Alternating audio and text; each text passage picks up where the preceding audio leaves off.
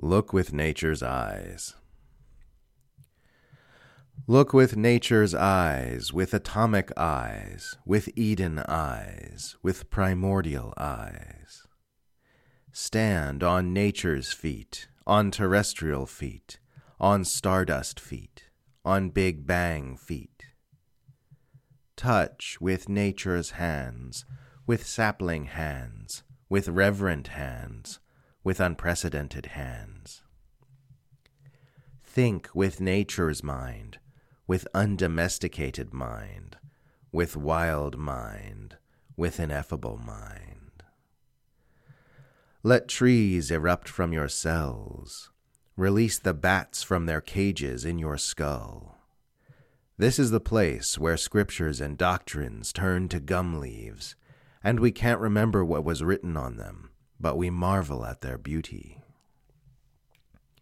Let the stillness teach us how to move. Let the spaces between our thoughts teach us how to think. We are humble students of the great emptiness upon which this universe has been scribbled by a baby god in crayon.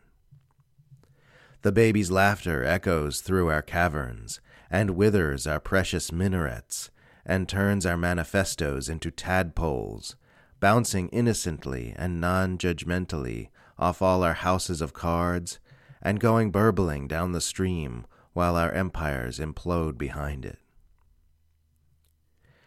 And now here we stand, with crumbling egos on a dying planet, surrounded by frogs the size of Volkswagens, the size of skyscrapers, the size of moons. This is a strange, strange place, and it is only getting stranger, and none of the tools in our toolbox are fit for the job. I have buried my old toolbox in the backyard with a horse's placenta and a box of Time magazines. A tree now grows there which has leaves that drip oil, and fruit which tastes like the Reagan administration. Those old tools have no use here. I walk away from them on nature's feet into the hatching of this new world.